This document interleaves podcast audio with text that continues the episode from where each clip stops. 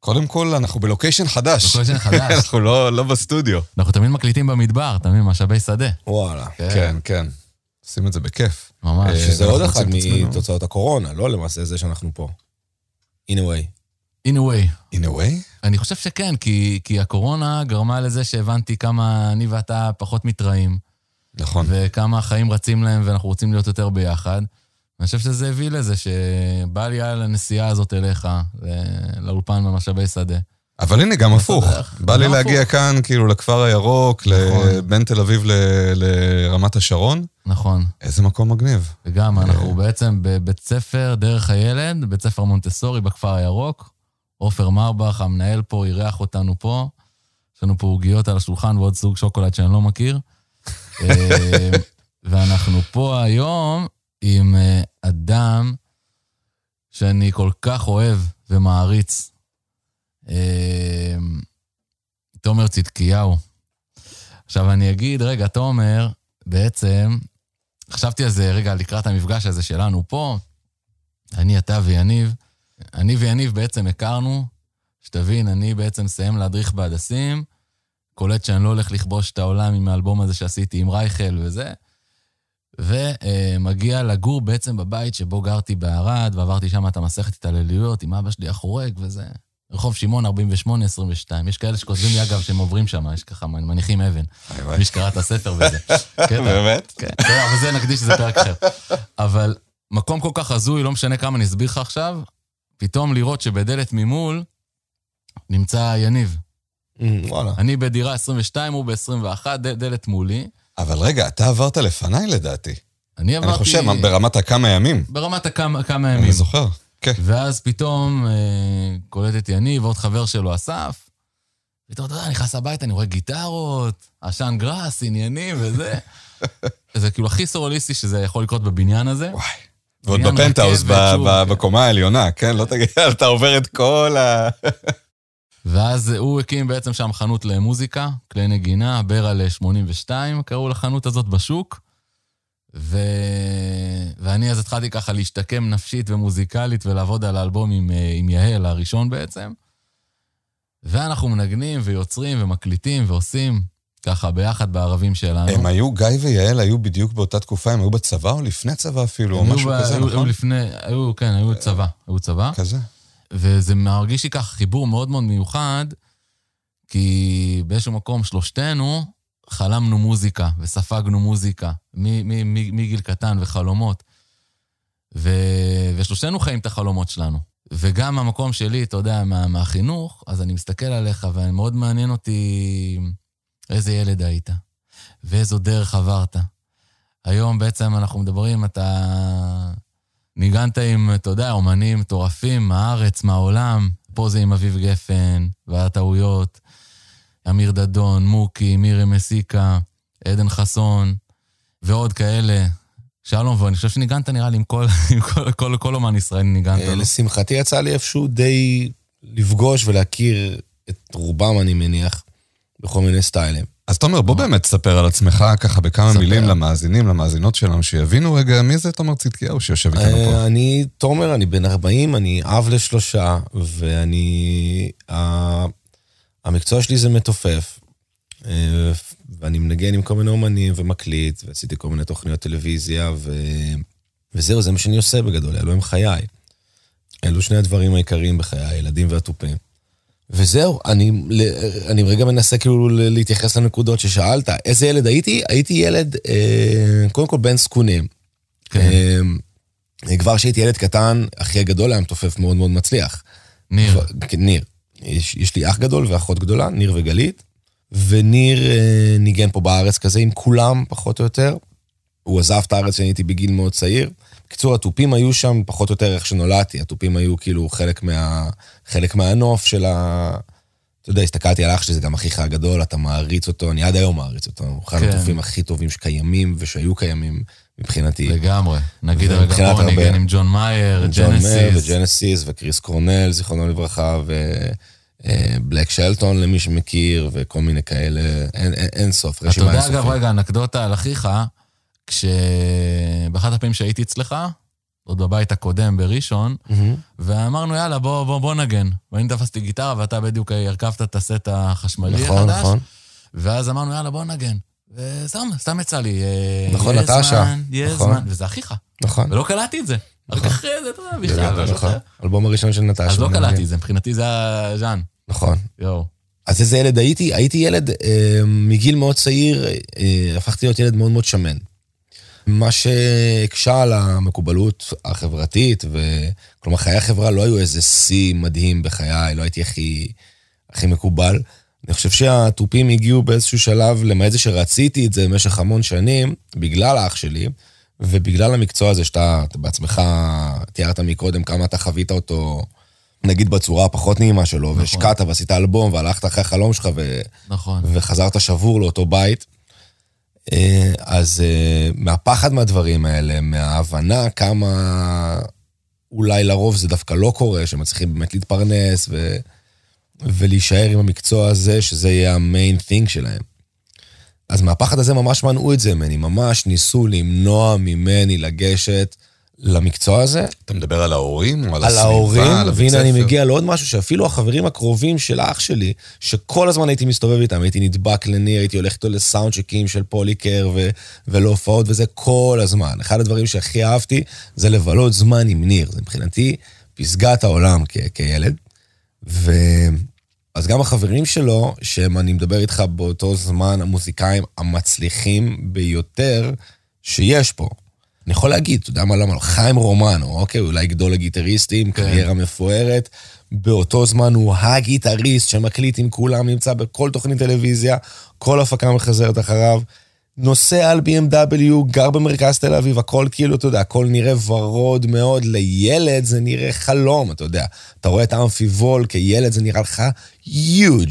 כן. והוא אומר, אתה יודע, הוא נורא מצחיק, הוא, הוא כל הזמן אומר לי, עזוב אותך מזה, תשמע לי, תעזוב אותך מהחרא הזה. ככה הוא היה אומר לי כל הזמן, אני לא אשכח את זה.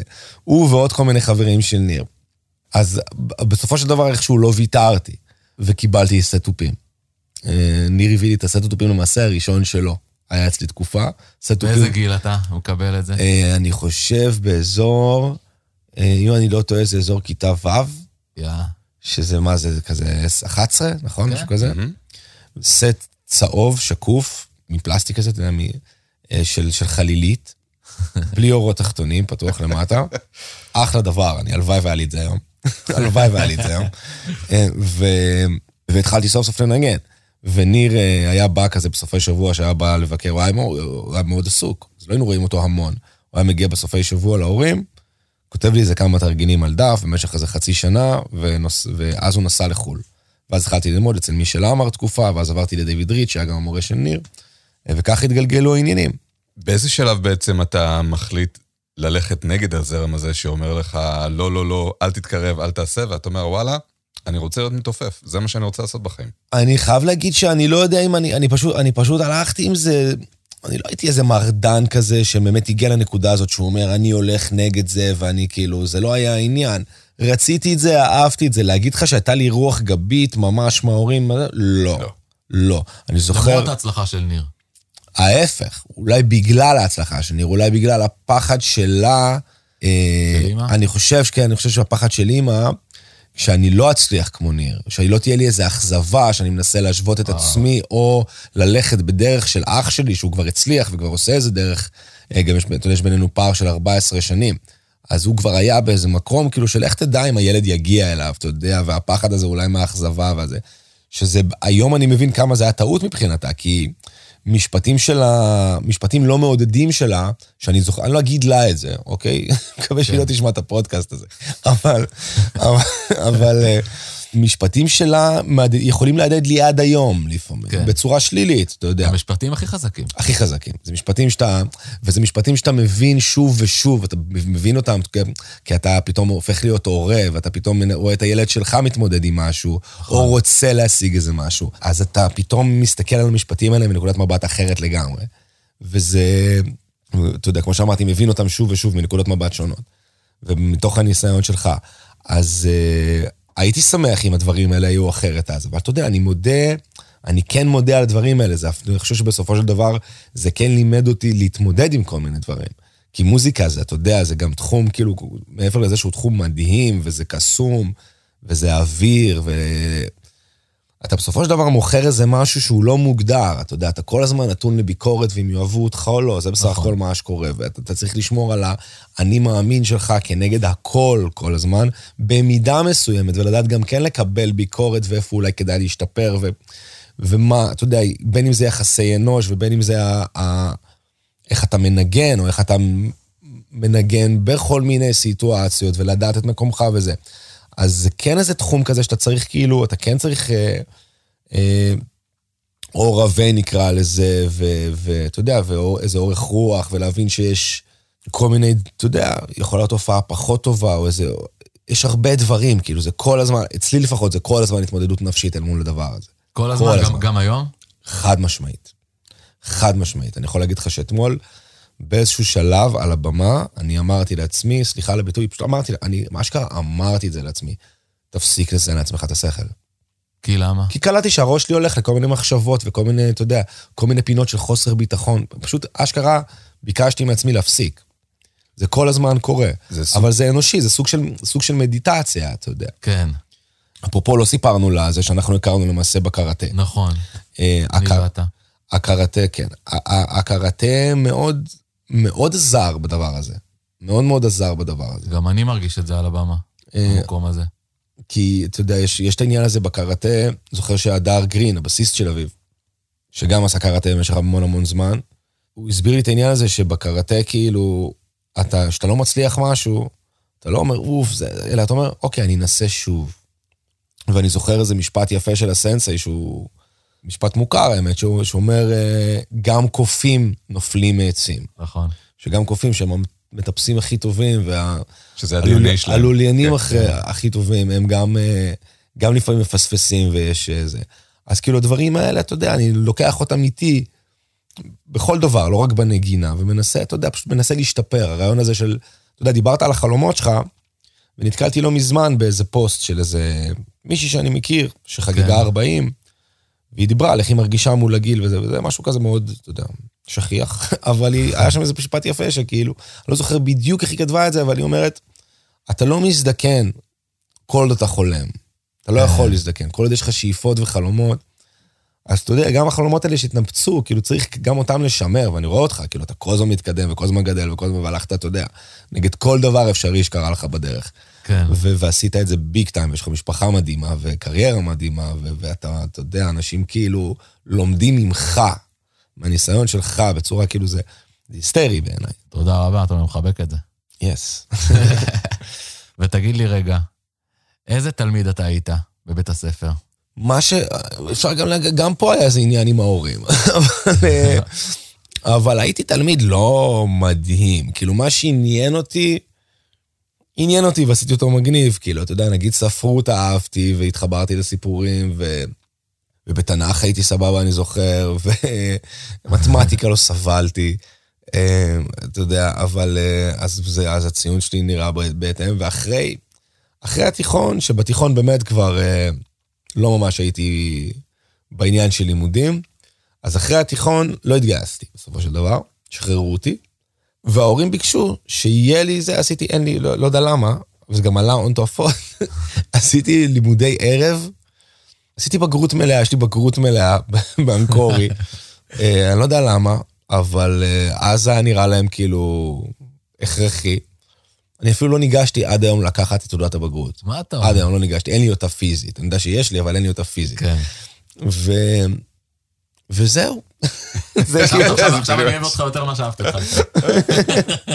אז, אה, אז הייתי תלמיד כזה סתם כזה, אתה יודע, ישבנו לעשן סיגריות לצערי כל, ה... כן. כל הזמן, וזהו. ומה הצעד הראשון שלך עם המקום שלך כמתופף? ממש וואו, היה ככה. איזה משהו ממש נחמד, שהיה ממש כיף. שכשלמדתי אצל מישל עמר, לקראת גיל ארבע... אתה יודע מה, יש מצב שכבר לא למדתי אצלו, כבר למדתי אצל דיוויד, אני לא בדיוק זוכר, אבל דרך מישל זה הגיע, שהוא אמר שיש אודישנים ומחפשים לאיזה תוכנית טלוויזיה להקת ילדים. אמ, על איזה גיל אנחנו מדברים? 14 כזה. 14. להקה של ילדים, ספציפית חיפשו גילאים כאלה. ועשו אודישנים, וככה הכרתי את טדי הפקות. והייתה תוכנית בערוץ הילדים, עשינו למעשה, למעשה שתי עונות, הראשונה נקראה, נקראתה, אה, נקראה? נקראתה? לא יודע. נקרא. אה, אה, או נקראתה, אני לא לא חותם על זה, אבל בוא נלך נקרא, על נקראה נקרא. רק לצורך ה... הכל- היה נשמע לי מוזר פתאום. אז הראשונה נקראה אה, איתי שמח, עם איתי שגב, והשנייה נקראה איתי ורבותיי, שתיהן היו בערוץ הילדים.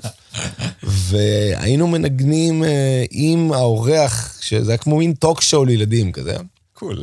כן, והבאתי, התחלנו, עשינו, עשינו את הפיילוט, ואני הייתי חצוף נורא, באמת חצוף נורא. אני לא מאמין שעשיתי, היום אני לא מאמין שעשיתי את זה. ובאתי לטל אה, ירדני, הבן של תמירה, שהוא היה המפיק המוזיקלי, ואמרתי לו, טל, תשמע, הבסיסט, אני רוצה שתראה חבר שלי, עומר, שהוא, אני רוצה לשמוע אותו מנגן. בא להפקה הכי חצוף בעולם. אתה שומע? הבסיס? אך לא. אין, באמת, חוצפה שאין כדוגמתה, בחיים לא הייתי עושה דבר כזה היום. והוא הוא זרם איתי, כן. ושמעו את עומר, הבאתי את עומר, אני זוכר, לכלי זמר בתל אביב, שם למטה שהיה בית ספר, נסענו באוטובוס, אני חושב, הוא עושה, עוד- הוא עשה גם אודישן והוא גם התקבל, אז היינו בזה ביחד. ועומר הוא my very best friend כזה, עד היום הוא גר בלונדון לצערי, אז אני לא רואה אותו הרבה, אבל uh, הוא עדיין, אתה יודע, עמוק בלב. כן. וזהו, והיה כזה מגניב, זה היה הניסיון הראשון. אחרי הניסיון הזה שהיה ממש טוב, הגיע ניסיון ממש לא טוב. ממש ממש לא טוב. חיפשו, אה, דרך התוכנית הזאת, איכשהו דרך התוכנית הזאת, הכרתי את יוסי פיין. הבסיסט, המפיק. הבסיסט, המפיק, יוסי הגדול. ויוסי ממש נדלק, והמליץ, ורצה לדחוף, וזה וזה וזה, ובדיוק המתופף של שב"כ ס' עזב את הזה, ואני כבר בן 15 וחצי, 16, משהו כזה, ואני הולך לאודישן לדבר הזה. וואו. ומתוך האודישן הזה הם התלהבו, ונוצר איזו סיטואציה שאני איזה חצי שנה בחזרות עם שב"כ. יואו. ואני ילד, ואני נוסע באוטובוסים. אז משם. אתה מכיר את מוקי. משם אני מכיר את מוקי ואת פילוני ואת כל החבר'ה. אה, אחרי זה היה לזה גם תיקון, שנים קדימה היה לזה גם תיקון, עשיתם איזה כזה, אבל אחרי החצי שנה הזאת של חזרות, משהו לא הסתדר, וזה התפרק כזה, ולא רק שזה התפרק, אז גם על העולם הקטן יצא שמתופף אחר מהשכבה שלי הלך להיות המתופף, נהיה המתופף שלהם. אה, אחרי זה גם ניגן עם מוקי, וזה מתופף גדול, קוראים לו תמיר ברזילי, איש מדהים ומתופף דגול. אבל אתה יודע, באגו זה פגע ממש ממש כילד, ואני זוכר שגם הייתה לי חברה שנפרדה ממני באותו זמן וזה, אז היה איזה משבר מאוד מאוד גדול מבחינתי בתקופה הזאת. אבל אתה יודע, כל הדברים האלה, אתה יודע, וזה המשיך להתגלגל, והתחלתי לנגן עם... אה, היה אז זמר, מי שזוכר בשם שי עמר. ואז, ואז באיזה גיל 19 כזה כבר... אה, גילי פלדמן, שהפיק מוזיקלית את המופע של ריקי גל, אה, שהיום אני איתו איתו, באולפן. בדיוק. אז הוא התקשר אליי איזה. ש- זה היה יום שישי אחר הצהריים לבית של ההורים, שאלתי אם מעניין אותך לנגן בהפקה. אמרתי לו, ברור. אמר לי, מה עם ריקי גל? אמרתי לו, וואלה, וזה. ובשבת, בשבת, בצהריים, נסעתי לג'ם, שהיה פעם חדר חזרות שם ב... אה, רמה, איך קוראים לזה? גבעתיים שם? איך קוראים לזה? יש לזה שם לאזור התעשייה הזה. נכון.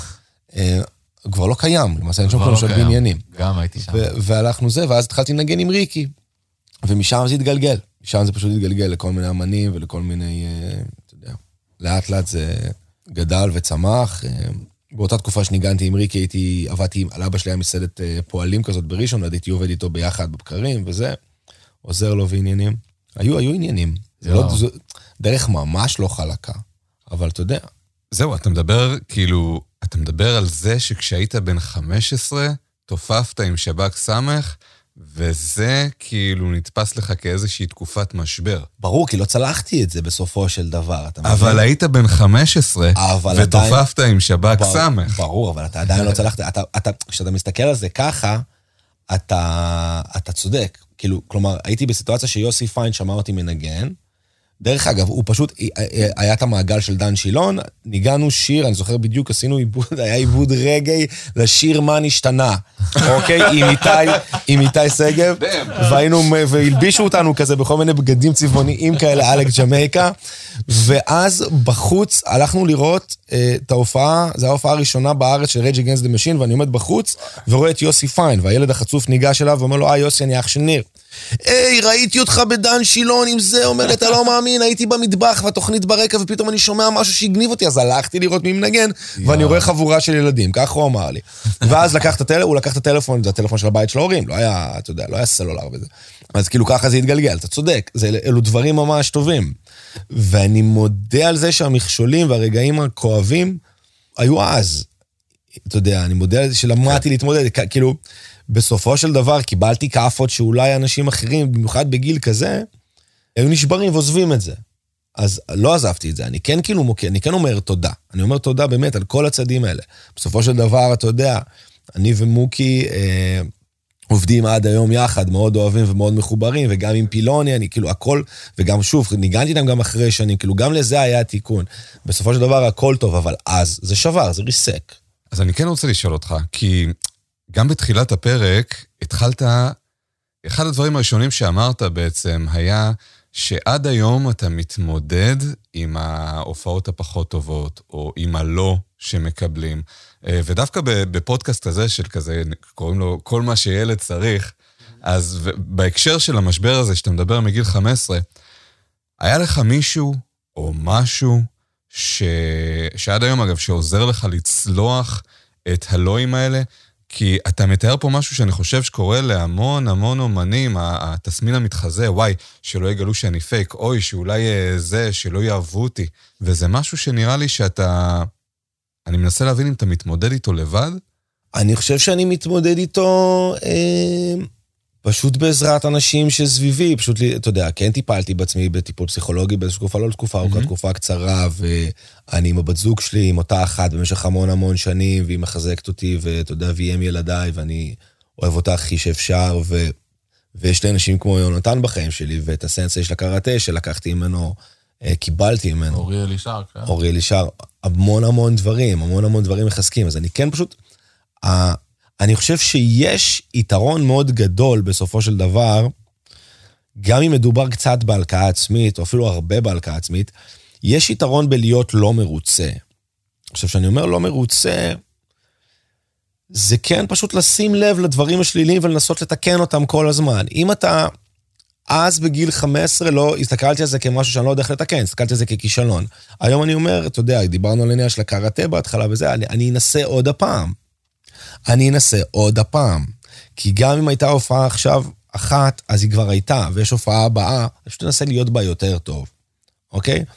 אני כן לצערי זוכר את הטעויות שלי לנצח. אם עשיתי טעות בהופעה, לנצח. אני לוקח את זה איתי, נצח. זה עכשיו בכיס, אתה יודע, כמו... אין, זה, זה הפינק. אבל בכיס האחורי. לא, זה... לא בכיס הקדמי. זה פה, אני זוכר טעות אחר טעות, כמו לעשות לך רשימה. אבל שוב, גם קופים נופלים מעצים, אני מנסה לקחת את זה למקום הזה, אתה יודע. גם כאבא, אני עושה ים טעויות, אתה יודע. אין, אין כאילו, אני חושב שמי לא, אבל אני מנסה, אתה יודע, פשוט מנסה. זה נראה לי, פשוט לנסות. תספר, תומר, היה לי קטע שניהלתי מסגרת במכמורת, וקיבלתי אליי כרכז את, ה... את אופק, אופק רישנבאום. הוא בעצם הנכד של מוטי, זיכרונו mm-hmm. לברכה. ואז גם אני ואתה נהיינו חברים קרובים באותה תקופה, וזרק אותי, יאללה, לראות ביוטיוב, ואני זוכר שמוטי קרישנבאום עשה סרט על המסע של בלקפילד. איך אהבתי את מוטי, וואו. אז גם אני אשמח גם שתספר קצת על מוטי, אבל אני רוצה גם uh, שתספר על החוויה הזאת שלך, כי אני הסתכלתי עליך שם, פתאום אמרתי, וואו. עכשיו, תומר, אתה נראה לי ילד, לא משנה מה, אתה נראה לי ילד. עכשיו חגגנו לך 40 וזה, אני לא, אני, אני ב... לא קונה את זה. זה 2004. 2004, פתאום ראיתי אותך, אמרתי, וואו, כאן אתה אומר ילד, ממש. איך הרגשת שם? איך הייתה לך החוויה הזאת פתאום של המסע הזה, טור ככה בחו"ל, עם חלומות, אתה יודע, של... וואו, הייתי, הייתי על פי... הרגשתי ב... אנחנו מדברים על בלקפילד. אנחנו מדברים על בלקפילד, על ה tour הראשון של בלקפילד למעשה. הרגשתי פסגת העולם.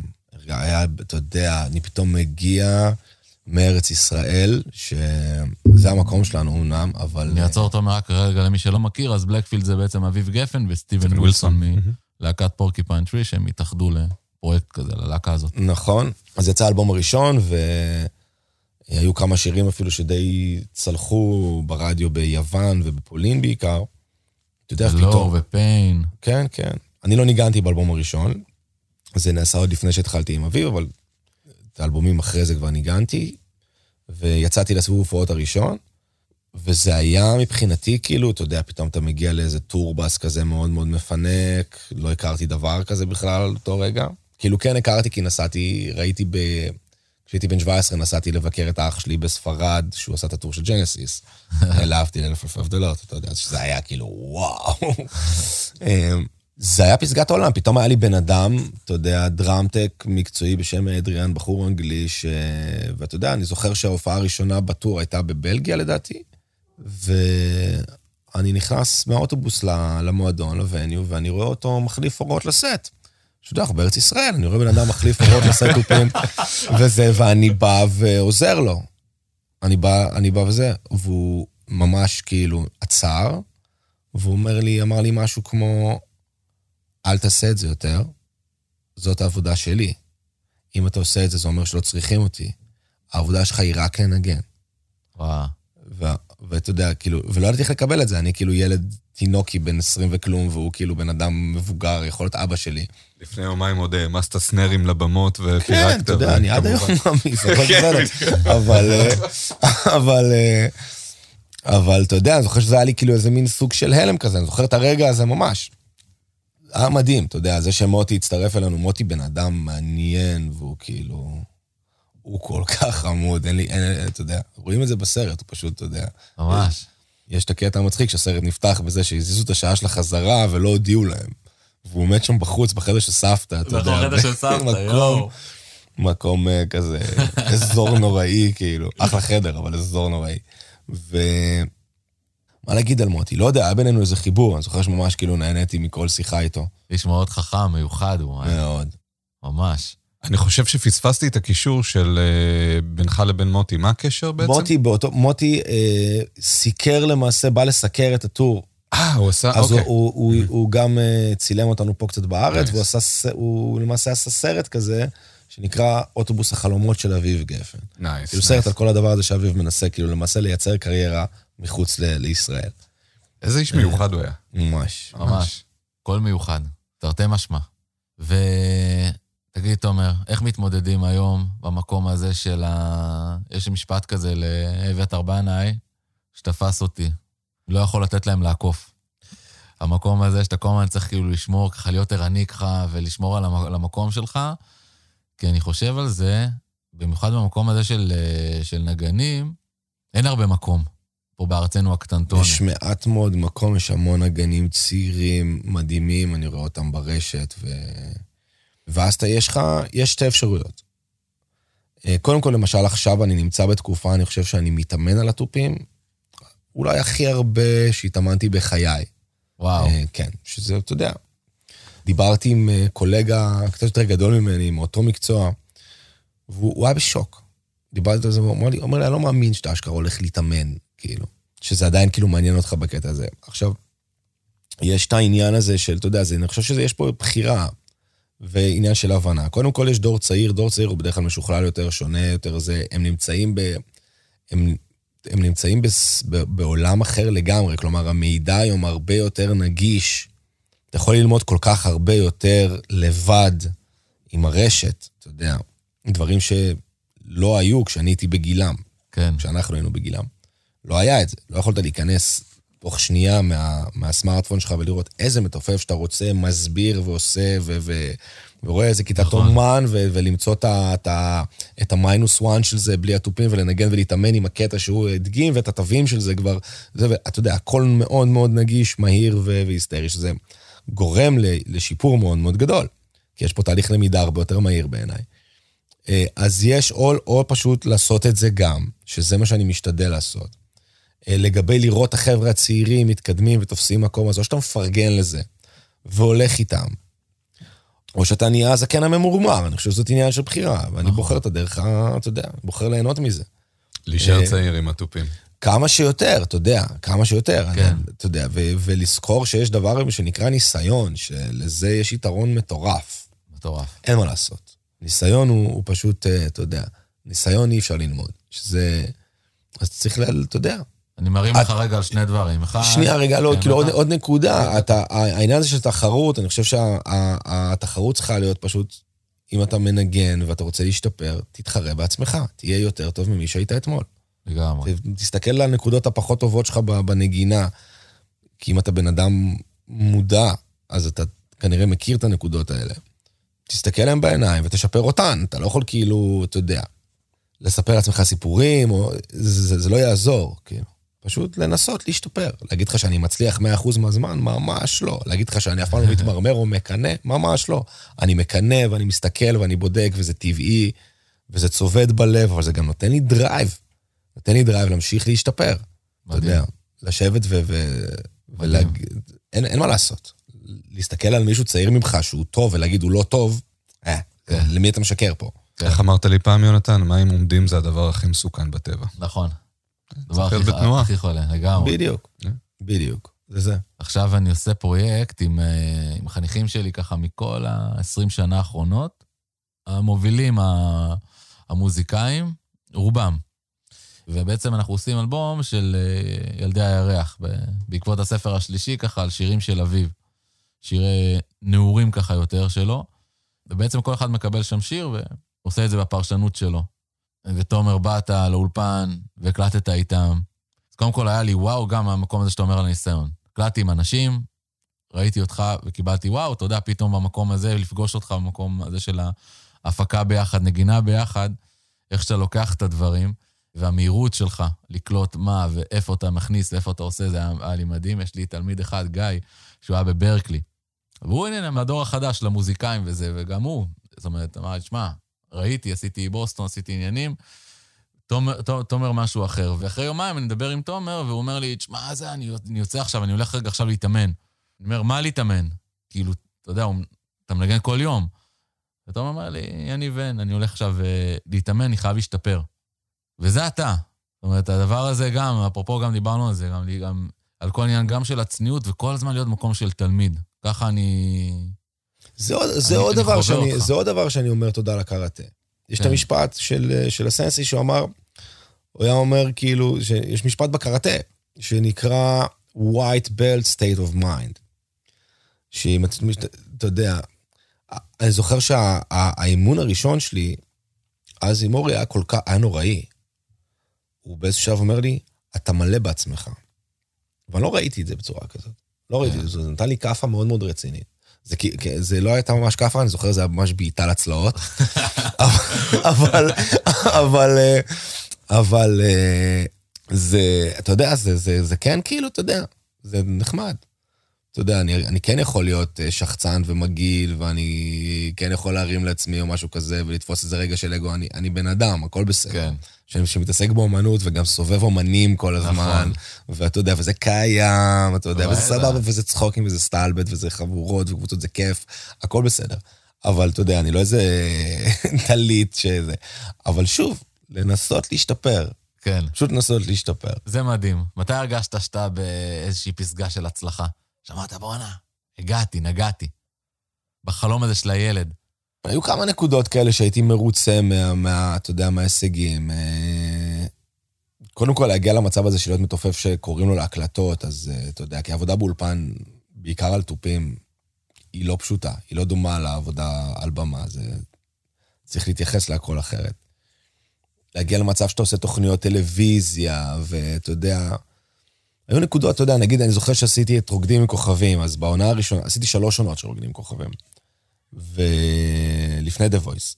כן. ואני זוכר שבעונה הראשונה, נגיד, הייתי נוסע לאלדד שרים, המעבד המוזיקלי באותה תוכנית, הייתי נוסע אליו בלילה, פה לרמת השרון, ולוקח את התווים ואת הדיסק, זאת אומרת, הדיסק עם, ה, עם העיבודים שהוא עושה, ועובר על, על זה בלילה בשביל להיות מוכן בבוקר לחזרות. כי הקריאה שלי עוד לא הייתה כאילו ברמה שהיא היום, והייתי ממש מתכונן לזה. ובעונה השנייה כבר פחות, ובעונה השלישית כבר כלום, בא בבוקר, מקבל את התווים, מתמודד איתם במקום בלי בעיה.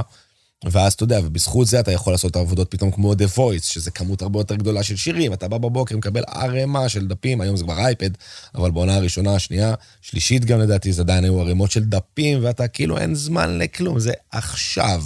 כן. זה קורה עכשיו, נקודה. כן. אתה יודע, אין פה כאילו עניין. אז זה דברים שאני מאוד מאוד שמח שהגעתי למצב, אתה יודע, דיברת מקודם על המהירות. אני מנסה לשים את המהירות לא, כי ברגע שאתה חושב רק על המהירות, אז דווקא אתה עלול להתעכב, כי אתה מפחד זה, אבל אבל אני כן יודע ויכול לעבוד מהר ו- ולכתוב ולקלוט, כל הסיפור הזה של כאילו להיות, נקרא לזה במרכאות, מקצועי, נקרא לזה. כן. אני מאוד שמח שהגעתי לזה. למה זה- במרכאות? אה? וואלה, למה במרכאות? כי אני לא יודע אם זה, אם זה מקצועי. יש כל מיני אסכולות, יש נגנים שלוקח להם המון זמן, אבל התוצאה כל כך טובה בסופו של דבר, שלמי אכפת? אתה מבין? זה כן אכפת למי שמממן נגיד את האולפן באותה סיטואציה, כן. כי כל שעה עולה לו כסף, אבל, אבל אתה יודע, אני לא, אני לא, אין פה חוקים. זה, שוב, אנחנו, אמרתי מקודם, אנחנו מוכרים אוויר. נכון. אני מנגן עכשיו, הוא יכול נורא ליהנות מזה ולאהוב את זה ולהתרגש מזה, ואתה מגיד, מה זה הרעש שם? מה זה הדבר הזה? נכון, אבל וזה- אתה וזה- באת וזה- לעבוד. וזה בסדר. באתי לעבוד, אבל אני עדיין מוכר איזה סוג של אומנות, זה כאילו כל כך מסובך לפעמים ביחד. אתה יודע, אתה צריך כאילו, אתה נמצא לפעמים באיזו סיטואציה מול בן אדם באולפן, וקראו לי להקלטה, שזה כבר מכבד אותי נורא, והוא ישלם לי את הכסף שאני מבקש, והוא, אתה יודע, ו- ויעמוד שם אמן, שמשמיע לך את השיר שאתה עכשיו צריך להקליט, ובראש עובר לך, אתה יודע, בלי, מה זה החרא הזה? מהמם. אוקיי? שזה בסדר. עכשיו, שוב, כמה מוזיקה מצליחה יש בעולם שאתה לא אוהב? די הרבה. מלא, אוקיי? לכולנו, נכון? אז עם הצלחה לא מתווכחים, נכון? אתה נמצא בסיטואציה שאתה כאילו אמן, ש... או נגן, או לא יודע, תקרא לזה איך שאתה רוצה, ועומד מולך מישהו שזה האני מאמין שלו, הוא מאמין בשיר שלו במלוא מובן המילה. הוא נכון, בא להקליט את ואתה זה. באת לעבוד, זה מה שאני בא להגיד. אז אני נותן, אתה יודע, אז אני אתן לו את השירות במאה אחוז, ואשים את, ה, את עצמי בצד, וילך עם כל רעיון שלו, וינסה לתת לו להיות מאושר מהדבר הזה, עדיין בלי לבאס את עצמי בתוך הסיטואציה, אתה מבין? לא להשאיר איזה, איזה, כן. לא, לא להשאיר איזה משהו ש, שאני ארגיש שלא עשיתי, פשוט אנסה להרגיש שעשיתי את הטוב ביותר שאני יכול באותה סיטואציה, זה כאילו, זה המשחק. זה שוב, זה מסובך, זה כל, זה נושא בתוך נושא ועניין, ואגו ותחושות וטעם, ואתה יודע, זה... בסופו של דבר, לסיכומו של עניין, באמת באמת, מאוד כיף. מקצוע, מקצוע מאוד מאוד מאוד מאוד כיף. מאוד. אני מת על האנשים שסביבי, אנחנו נמצאים באלפי סיטואציות של צחוקים. אתה יודע, חבר'ה מוזיקאים, מגניבים, כולנו כבר, אתה יודע, רוב החבר'ה שמסביבי הם באותו שלב שלי בחיים, והם כולם כבר אבות לילדים, רובם לפחות, ו... ו ומשפחות, ואתה יודע, וההומור והעניינים, מלא מלא מלא דלק לנ... לנפש, באמת, מלא. בוא רגע אז ננסה לעשות איזשהו תיקון קטן עם תומר בן ה-15 שזרקו אותו משב"כ סמך. היום אתה הורה, אתה כבר בתוך המקצוע. מה היית אומר לו בשביל שהוא לא ייכנס למשבר? אני הייתי, וואו, לא יודע, היה לי קטע עם אביתר, הבן שלי, אביתר, אה, התחיל, אה, התחיל ממש בחודשיים האחרונים, הוא... ללמד את עצמו פסנתר בצורה שאני עומד מהצד, מסתכל ואני לא מאמין שזה קורה, הוא מסביר לי פתאום כל מיני דברים על, כאילו, אתה יודע, אתה מכיר את... אה, יונתן מכיר את... אה, את אביתר הוא ילד מאוד מאוד מתמטי. וואו. הוא, הוא חכם כזה מדי, אתה יודע, ומפוזר נורא, אתה יודע, ילד מיוחד כזה. והוא, עמרי אגמון הענק, היה אצלנו בבית, והוא לימד הגיטריסט, אותו... המוזיקאי, מפיק הוא לימד. אותו את הפתיחה על הפסנתר של uh, I'm Still Standing. אוקיי? ואביתר הקדים שם בשני רבעים כל הזמן. ואני שומע אותו מנגן את זה במשך כמה ימים. ואני אומר לו, אביתר, את, הסוף של הפרזה אתה מקדים בשני רבעים, תחכה, תספור ככה וככה, ועוד פעם ועוד פעם ועוד פעם ועוד פעם, טועה, טועה, טועה. בשלב אני אומר לו, אביתר, ואמרתי לו את זה בטון לא, לא הכי סבלני בעולם, אמרתי לו, אביתר, אתה... אתה, אתה ממשיך אה, לטעות שם, תתקן את זה כבר, בוא, אני עכשיו אני אומר לו, תשמע את השיר, אתה לא מכיר את השיר. כן, כן, כן, כן, והוא כל הזמן מנפנף אותי כזה וזה, עד שאמרתי לו, לא, זה, ואמרתי לו, לחצתי לו, פשוט שמתי לו באפל מיוזיק, לחצתי לו פלא, אמרתי לו, תקשיב לא- לאינטרו, תקשיב לפתיחה של השיר, את הקטע שאתה מנגן, תקשיב לו, והוא, והוא נפגע ממני והתחיל לבכות. אז אמרתי, אוקיי, מה אני עושה עם זה עכשיו? פשוט הסברתי לו, אמרתי לו, אביתר, אתה פשוט, אני רואה אותך כמה ימים, משנן טעות. ברגע שאתה משנן טעות, אתה מטמיע אותה. כאילו, ת, ת, אמרתי לו, אני, אני לטובתך. אתה עושה את זה מדהים. ילד בגילך לא אמור לנגן את זה בכלל. בטח לא ככה, בלי מורה, בלי כלום, בלי, אתה יודע. את כל מה שאתה עושה, בוא, כאילו, אתה יודע, אני מנסה פשוט לעודד. ואני מנסה גם לא לדחוף לשום כיוון. מת, הם, הם מתעניינים בכל מיני דברים, אני מנסה לתת להם את הספייס. אתה יודע, פשוט לתת להם את הספייס. אורייט? ילדים שיתאמו וה- ממה שבא. והרוח הגבית. ברוח הגבית, כן, אני עודד אותם במה שהם מנסים לעשות כמה שאני יכול. שוב, אני עדיין עושה טעויות כאב. אני, אתה יודע, אני מדבר על זה גם לפעמים עם יונתן, ואני אומר, אתה יודע, הוא הגורו פה של מיליון אנשים, ואנחנו מודים אה, אחד מול השני בכל מיני טעויות. אין מה לעשות. אתה נכ... בבית הכי קל להיכשל. לגמרי. יותר קל להיות טוב בחוץ, יותר קל. זה משפט... אה, מאוד. יותר קל, כי אתה נכון. בבית, אתה, אתה יודע, בבית אתה... אתה איפה, איפה יותר קל לך להוציא את העצבים שלך? אתה בבית. נכון. לא בחוץ, בחוץ יעיפו אותך מהעבודה.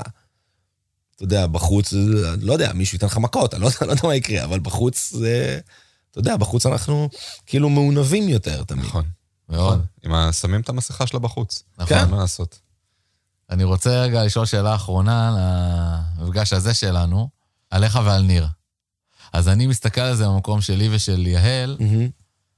אני מרגיש שיהיה נכון לומר, היסטורית, שיהל לא היה מוזיקאי אילולא אני. התוויתי את הדרך, התוויתי את ההשראה, את הדמות הזאת שהוא בא, מסתכל, בא להופעות שלה, חולה מנגן, בקושי מתקבל, ללהקות. יש מצב מאוד מאוד גדול, שאם אני מסתכל על הנתונים של החיים, על המעמד הסוציו-אקונומי בבית שלי, על הדרך שראיתי וההשפעה שקיבלתי מההורים שלי, שאם לא היה ניר, סביר להניח שאני לא הייתי מוזיקאי. מאוד סביר להניח. כן. זה המקום הזה, אני חושב שהכי... אני מדבר איתך על סיטואציה שגם שאני ניגנתי כבר עם ריקי והתחלתי להרוויח כסף ממוזיקה יחסית כמו שצריך, אבא שלי עדיין אמר לי שלדעתו אני צריך לעסוק במסעדנות. כן, נשבע לך, אני זוכר את, הרגע שאני, כן, what the fuck, כאילו, מה אתה מדבר? כן. למה? למה שאני אעסוק בזה? לא רוצה. אתה יודע, זה משעמם נורא, כן, בעיניי. כן, כן. אתה יודע, להגיש אוכל לאנשים, זה פשוט משעמם, אני אוהב אוכל מאוד, אבל אתה יודע, שמכינים לי, לא להפך. כן, כן, בטח. או להכין לילדים שלי, וזה אני נורא נהנה. יניב, תשמע, אני הייתי אצל אה, תומר בארוחת בוקר, הוא אלוף גם בזה וגם בזה. וואלה. אז זה כן. אבל אבל כן. אתה יודע, אז אני חושב שלא, אני מבין מה אתה אומר. כאילו, נראה לי שהבנתי לאן השאלה הולכת. כן, כן, אני... כנראה שלא. זה משהו גם שמאוד מאוד אה, מה- אה, מה- מעניין אותי. ויש לכם פה משהו אה, מאוד- שאני מאוד מאוד מזדהה איתו בקשר שלי עם יעל, במקום הזה. שני אחים בעצם שעושים את, אה, חי- חיים את אותו עולם. כן. וכל אחד עם המסלול שלו והמסע שלו. גם לפני זה, ובזה בזה נסיים, אה, לפני ככה המפגש הזה שלנו, אז ככה ניסיתי לעבור כל מיני סרטונים שלך ולקרוא וזה, אבל מה לעשות, גוגל ישר מקפיץ ויקיפדיה. אז אני נכנס, אני רואה ככה את, ה, את הוויקיפדיה אה, של תומר, ואז אני רואה, תומר הוא אחיו של, בשורה התחתונה, תומר הוא אחיו של המתופף ניר צדקיהו. אה, אז אמרתי, סבבה, אז בואו ניכנס לניר. ואני נכנסתי לניר, ואז אני רואה, ניר הוא אחיו של המתופף, תומר צדקיהו. גדול. אז אה,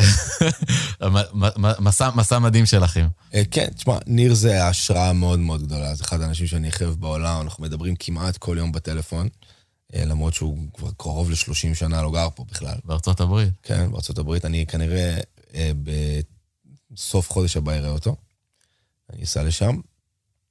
אבל אה, ניר מדהים, באמת. אני כאילו כל כך מודה על, ה, על, ה, על הנוכחות שלו. למדתי כל כך הרבה, אתה יודע, אנשים יורדים עליי, במרכאות, על הסטנדרט הגבוה שאני כל הזמן מנסה, והדרישה שלי והציפייה שלי מטכנאים, ואלה שאתה יודע, ועובדים איתנו על הבמות, ו... ו- או באולפנים וזה, ואני תמיד מנסה לקחת את זה לאיזה מקום נורא נורא מקצועי ושלם, כאילו, ובסטנדרטים שהם לפעמים קצת לא...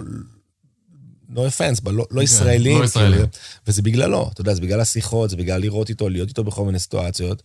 אה, בגלל בלקפילד, שעבדנו שם, אתה יודע, עם צוות אנגלי וזה, וזה פשוט היה... יש פה, יש פה אנשים מעולים, כן? לא, לא לטעות, יש פה באמת טכנאים מעולים ומוזיקאים מעולים, יש פה... חבל על הזמן, אבל זה עדיין ארץ ישראל, אתה יודע, יש לנו פה איזה תרבות, החפיף. של החפיף ושל הקומבינה. יאללה, ושל ה- נו. של היהיה בסדר, שאני כאילו... אני באמת קשה לי יאללה. זה, זה מעייף אותי נורא. כי אתה יודע, זה, זה לפעמים יום ביומו, כאילו, להתמודד עם כל מיני קטנות כאלה, של אנשים שעשו את העבודה שלהם לא כמו שצריך. אז אה, גם בקטע המקצועי וגם בקטע האישי, כאילו, הנוכחות של ניר, המקצועית וכמובן משפחתית והחברית שיש בינינו, היא... זה מדהים. אני מאוד, רוצה, אה, אני רוצה להגיד לך שהרבה שואלים אותי בקליניקה סביב ענייני אחים. באמת, מה העניין של המרווחים, ועד כמה זה, מתי זה חשוב וזה. אז אני אומר, תראו איזה קשר יש לי וליעל, יש לנו ארבע וחצי שנים אחד מהשני. אה, ווואו, תראה, 14 שנה. ואיזה אימפקט של, של קשר, והוא עזב יחסית גם בגיל מוקדם כן, שלך. אני חושב, אני חושב אבל שזה... אה. וואי, היה לי נורא קשה שהוא עזב, תדע לך. כן, ממש. כי הוא היה, הוא היה כמו עוד אבא. הוא היה כמו עוד הייתי אבא. הולך איתו למקומות, כילד קטן, זוכר שתמיד היה קונה, הייתי אוהב אותו, הוא היה תמיד בוחר לי חולצות מגניבות כזה, ולוקח אותי לסנטר, אתה יודע. זה היה לי מדהים, כאילו, איתו ללכת לכל מיני מקומות, הייתי נוסע איתו ימים שלמים, כאילו, לאולפנים ולחזרות, ו- ולסאונד צ'קים ולהופעות, ונשאר איתו עד מאוחר, והוא תמיד היה מפנק אותי, ותמיד היה לוקח לאכול במקומות מגניבים, תל אביבים כאלה, ואתה יודע, כאילו, ממש לקח אותי כחלק מה... זה היה לי מדהים, כאילו. ומה שהוא- אומר לך תומר היום על איפה שאתה? הוא מאוד גאה, אתה יודע, אנחנו כל הזמן, אה, הוא מאוד מפרגן, והוא מאוד גאה, ואנחנו כל הזמן. אנחנו כל הזמן מדברים, כאילו, כל הזמן, כל הזמן, כל הזמן. מקטרים אחד לשני, כל אחד. שני קוטרים רציניים מאוד. לא, זה כבר גילאים שכואב פה וכואב שם, כן. והזה, והפה וזה, אין מה לעשות, אי אפשר אה, לברוח. מזה. כן. יאללה, תומר. כל כך הרבה תודה שבאת אלינו. תודה לכם, אני פעם ראשונה עושה אני את אוהב זה. אותך כל כך, תודה רבה רבה אה, רבה. הרגשתי כאילו אנחנו סתם יושבים, על- במקרה יש פה מיקרופון מול ה- מול העיניים, כאילו חושבים סתם אה, שיחת אה, אז מעולה, ככה צריך להרגיש. כיפית. לגמרי. אמ, וזהו, ובהצלחה לכם, ותודה רבה לכם. תודה רבה אם רבה. צריך עוד משהו, אתה יודע, תמיד. תודה, הדדי לגמרי. יס. אוהב אותך. אוהב אותך, אחי, תודה לכם. אני רוצה לעשות שיר ילדי מהמם שאביו כתב, על ילד שרוצה לתקן את מציאות החיים שלו, מציאות הוריו גם, אה, עונות.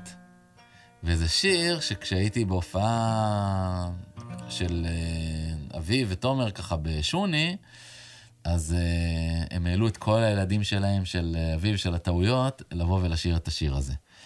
אז אה, עונות.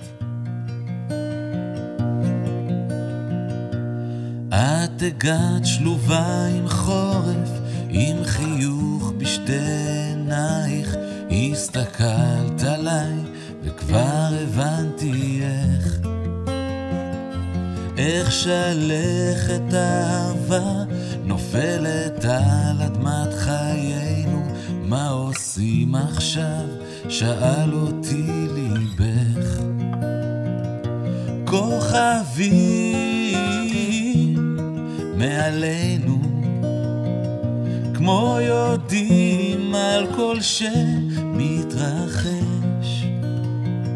לא עושים עניין לזמן, לא אכפת לנו לאן. ואת היית באיזה חודש, וחיכינו כבר לילד. כשנולד, אני קראתי לו אביב. כי הוא סימל תקופת ביניים, כשחיכיתי כבר לחופש ששום איש אינו משיב. את בכית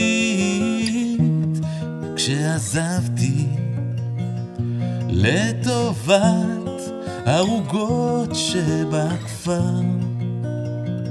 שם זרעתי התחלה, שם קצרתי משפחה. והנה קיץ שכוב לו בגינה ליד הילד שביט בי ובשתי עיניו עצבות.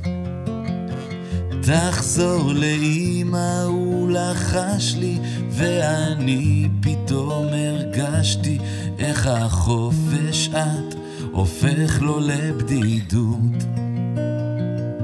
בחלום משפחה מטיילת, וילדי כבר נרדם על ספה.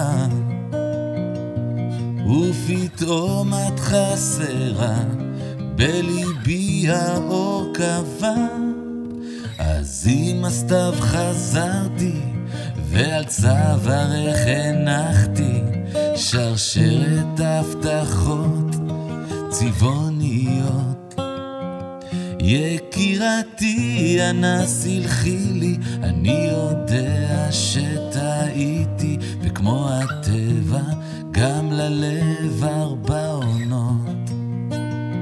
יקירתי, אנא סלחי לי, אני יודע, טעיתי, אבל כמו הטבע, גם ללב